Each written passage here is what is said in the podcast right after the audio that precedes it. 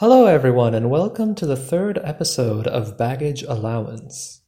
As promised at the end of the previous episode, I'm going to begin by retelling the conversation I had with my host, at Mount Fuji, about the Meiji Restoration. This conversation forced me to reimagine not only Japanese history, but the history of Europe as well.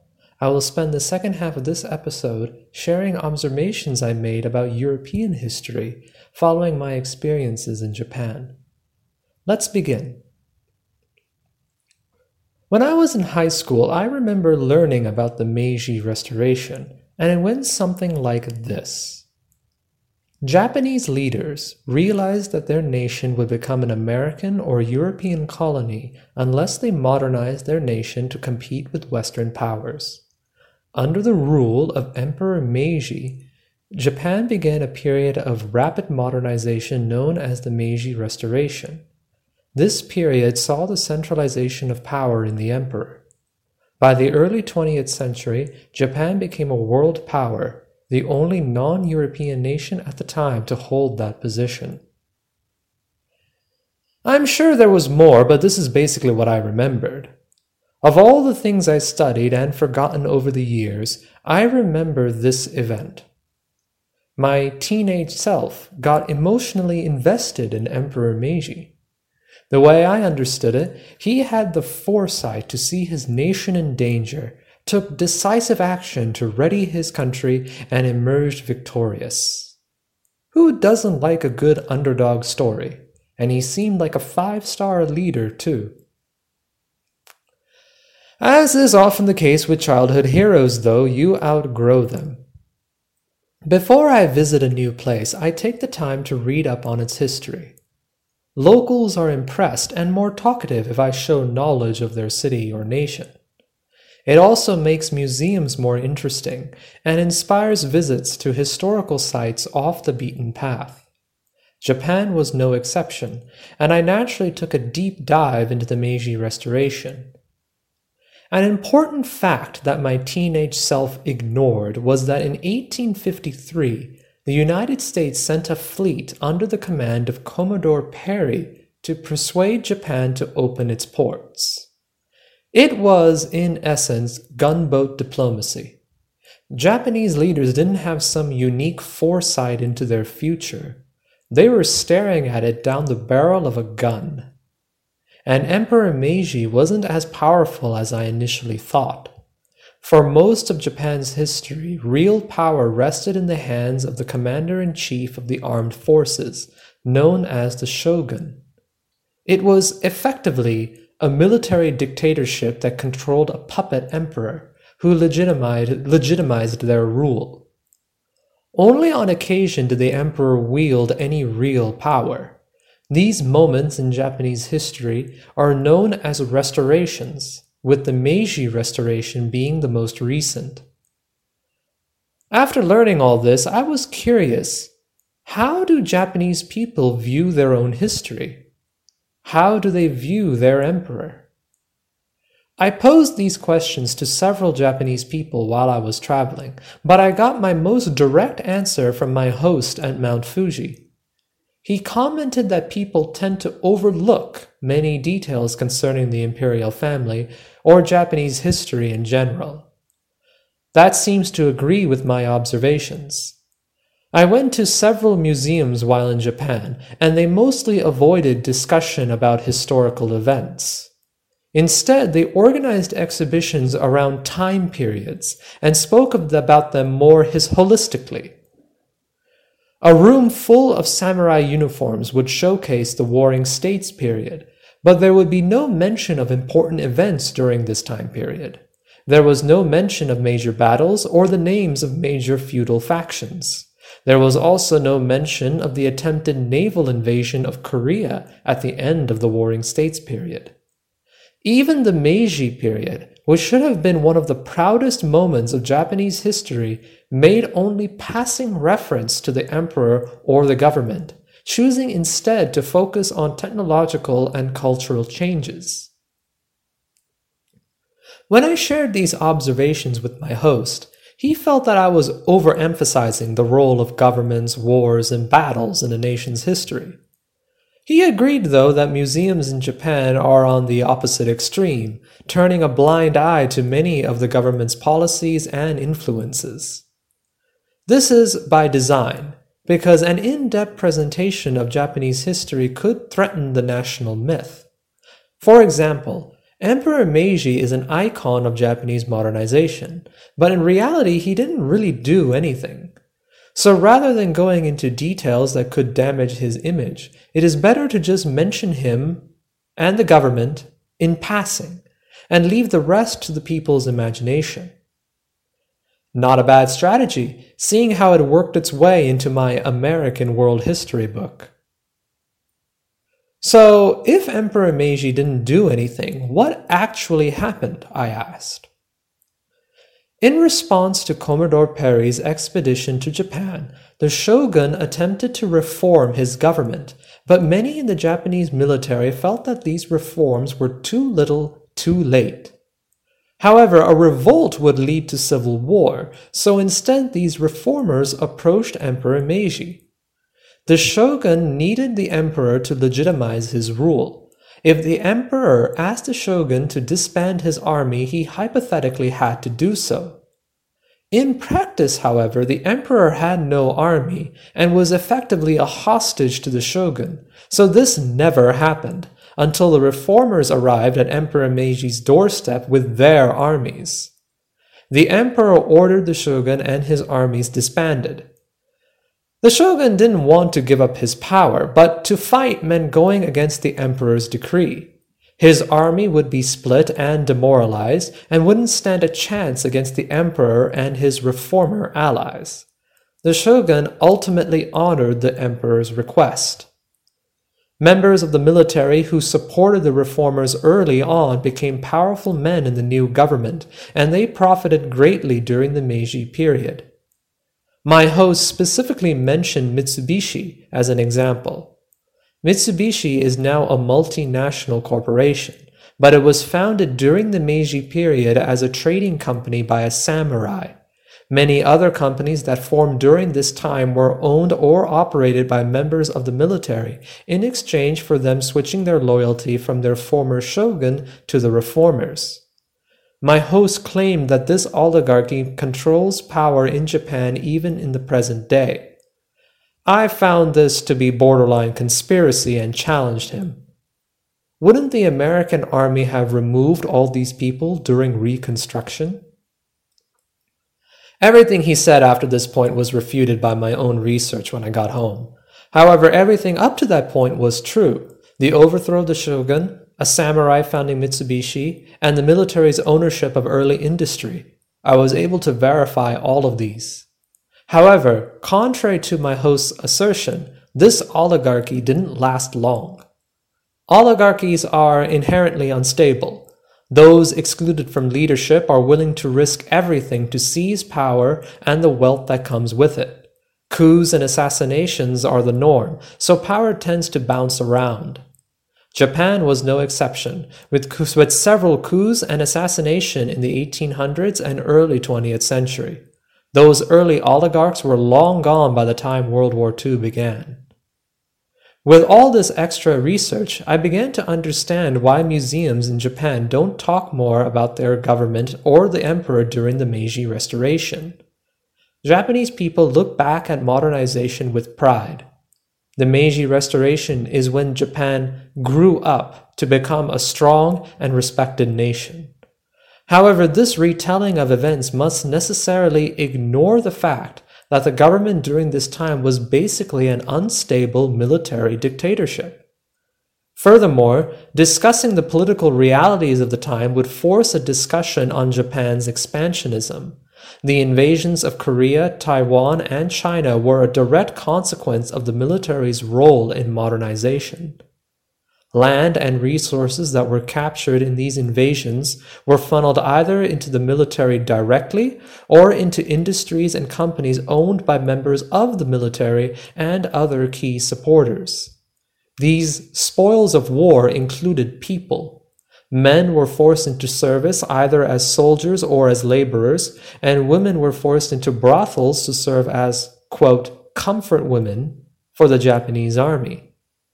All this was allowed and encouraged by the oligarchy so as to maintain support and solidify their power. While Japan was particularly aggressive, it should be noted that the politics and motivations I described here influenced the behavior of all colonial powers of the time period. When speaking with my Japanese host, though, I chose not to discuss Japanese colonization.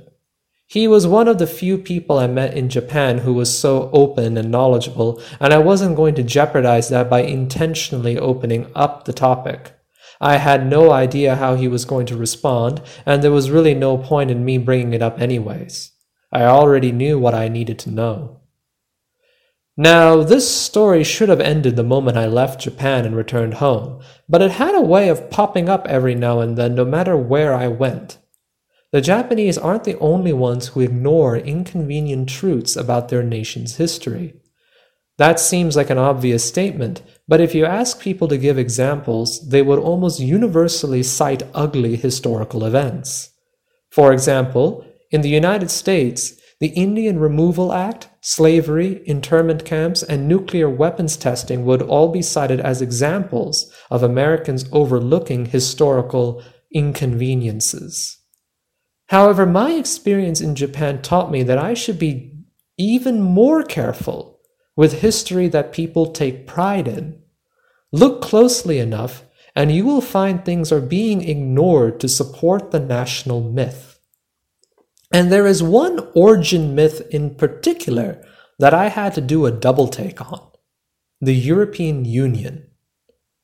Unlike Japan, the European Union is not a nation. It possesses no military, nor does it have a unified foreign policy. I want to stress this because I was once on a transatlantic flight with an American woman sitting in the row behind me.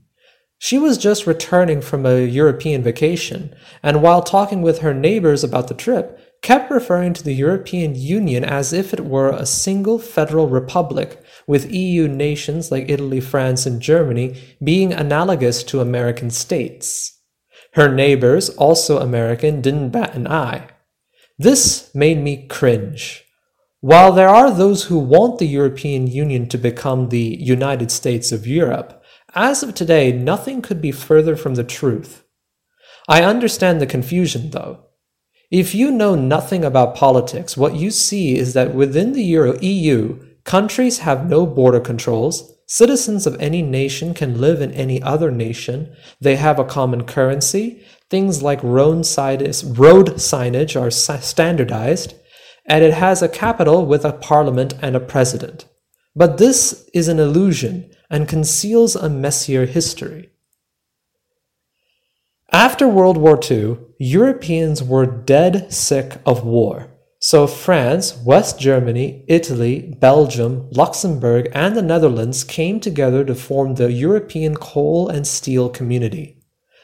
Coal and steel were the foundation of industry at the time. They were needed to maintain the national economy and build weapons of war.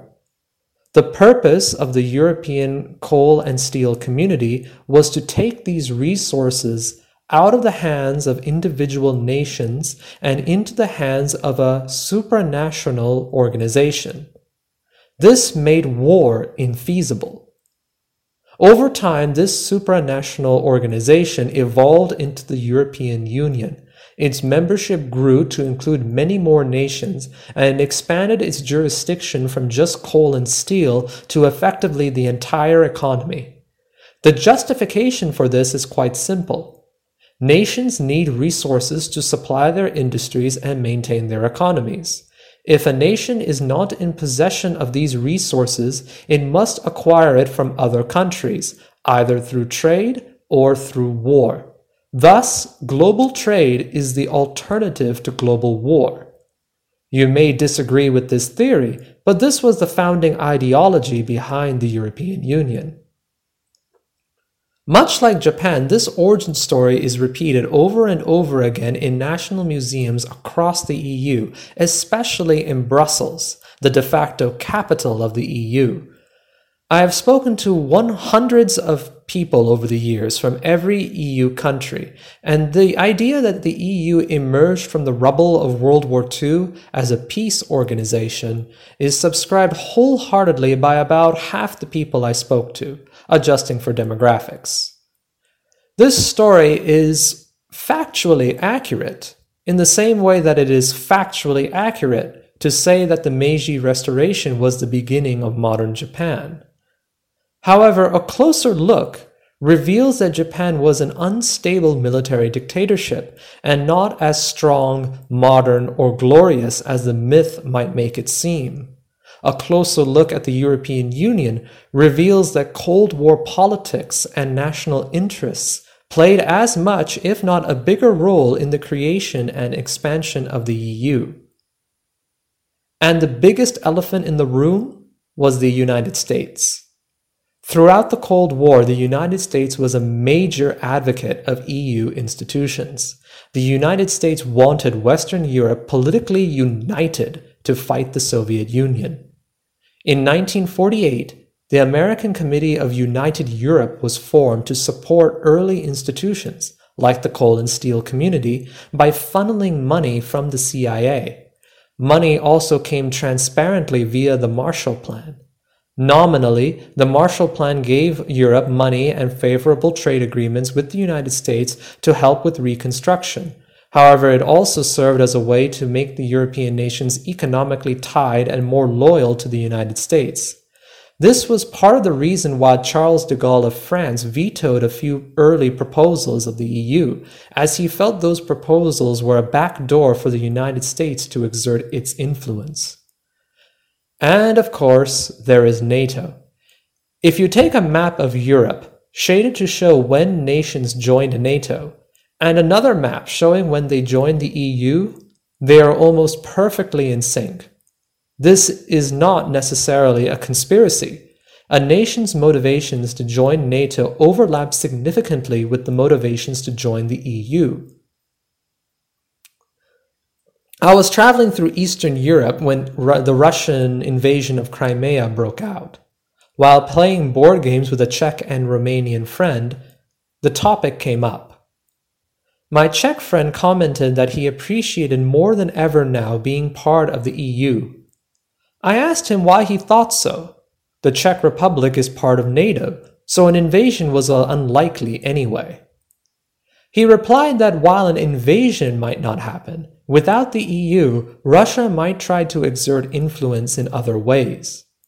When I asked whether he thought being part of the EU had other benefits, my Romanian friend intervened and commented that most of the other benefits of being in the EU goes only to big nations like France and Germany. She works in Bucharest for a German bank and had to learn German for her work. Several people I came across in the Czech Republic and Poland were the same, learning German so they could work for German companies that set up offices or bought up local companies. Both of them saw EU integration as merely a way for bigger nations to export their standards and regulations onto their neighbors so that their companies could more easily export their products. I won't comment on my own opinion on this matter. In fact, I don't have one. I am not a European. I am merely a traveler. What I took away from all this was that there is not one but two origin myths surrounding the formation of the European Union. Both of them are correct, but don't tell the full story. The history of the European Union is complex. It is rooted both in a desire for peace and in pursuit of Cold War interests. To ignore one or the other hides the full story. While traveling through Europe, though, I found that people tend to subscribe to one origin myth or the other, and which myth they subscribe to is a good indication of their political affiliation. It also tends to reflect their nationality. Those from one of the six nations that formed the coal and steel community tend to view the EU as a peace organization. Those from nations that joined after the collapse of the Soviet Union, on the other hand, tend to see it mainly as a political institution. Those who are from nations who joined sometime in between are a bit more unpredictable. So, what about my own nation's history? What origin myths do we have? What details are overlooked when retelling our proudest moments? Do our people subscribe to different or conflicting retellings of events? And how does this reflect in our politics? Many questions that I will leave you to answer on your own. That's all for now. In the next episode, I shall take you to the city of Berlin, a city torn in half during the Cold War by the iconic Berlin Wall, and how I observe the city, even today, reveals the ideological fault lines running through Germany and Europe. Afterward. After recording this episode, I had a friend of mine review it for accuracy, and he pointed out that I omitted a very important detail regarding the European Union. The European Union, in its modern form, was formed by the Maastricht Treaty in 1992 this was after the collapse of the Soviet Union in 1991. This treaty greatly expanded the power of EU institutions, and it was arguably done to improve the economy of the EU nations in face of increased competition from the United States and East Asia. The trade for peace philosophy was not at the center of these conversations. The role of the EU is constantly evolving with changing times, and this is not something I explored very much in this episode, because I wanted to focus on origin myths. But this detail, I admit, was too important to overlook, so I am mentioning it here. Until next time.